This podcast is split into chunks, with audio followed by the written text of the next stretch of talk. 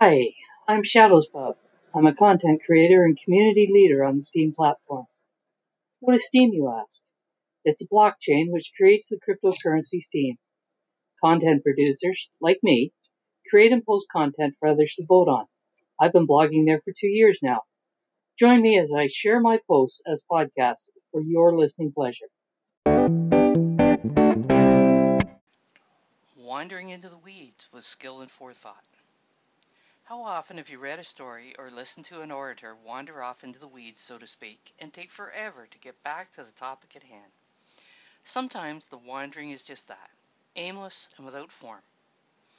When you're with someone able to wander into the weeds, take you for a tour through the weeds and back to the original topic at hand, while demonstrating the weeds were integral to the topic, you're in the company of a skilled and eloquent storyteller. The trip into the weeds is known as digression a temporary shift from the main subject.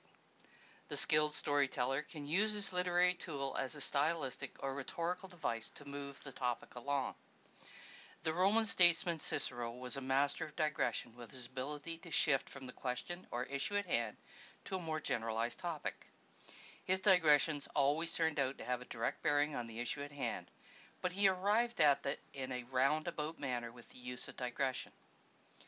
Digressions can serve to provide background, illustrate a point through example or anecdote, or even to inject satire into the topic. Stylistic devices are often used in digression. A variety of these techniques gives auxiliary meaning, idea, or feel to the topic by employing techniques like similes, metaphors, personification, imagery, paradox, irony, etc.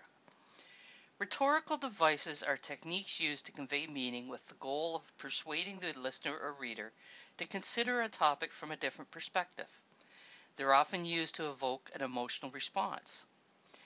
Classical rhetoric saw digression used regularly. The topic and the need for attention to the topic would be established, and then the author would digress to seemingly disconnected content before coming back around to the main theme. Many of the great writers of the 18th and the 19th century employed digression to move their plots along. For example, in Henry Fielding's The History of Tom Jones, a Foundling, Fielding used many asides and digressive statements throughout his work that formed a side fiction. They often showed up in the work of Charles Dickens, Herman Melville, Victor Hugo, Leo Tolstoy. They all used digression to move their plots along. In the 20th century, Postmodern fiction writers use digression to distance the reader from fiction and creating a sense of play, like John Fowles did in The Lef- French Lieutenant's Woman. In modern speech, many people will wander off into the weeds and then acknowledge having done so by stating, But I digress, to indicate they are returning to the main topic. An artful digression doesn't need to be announced. It merely needs to be brought back to the around to the topic at hand with the link becoming evident to the listener.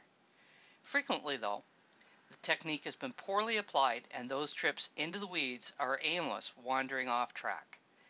Eloquence is a skill not easily learned, it seems. You've been listening to Shadows Pub share her post on the Steem platform with you.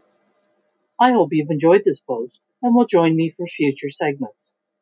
You can find the link to my blog on Steem in this show's profile.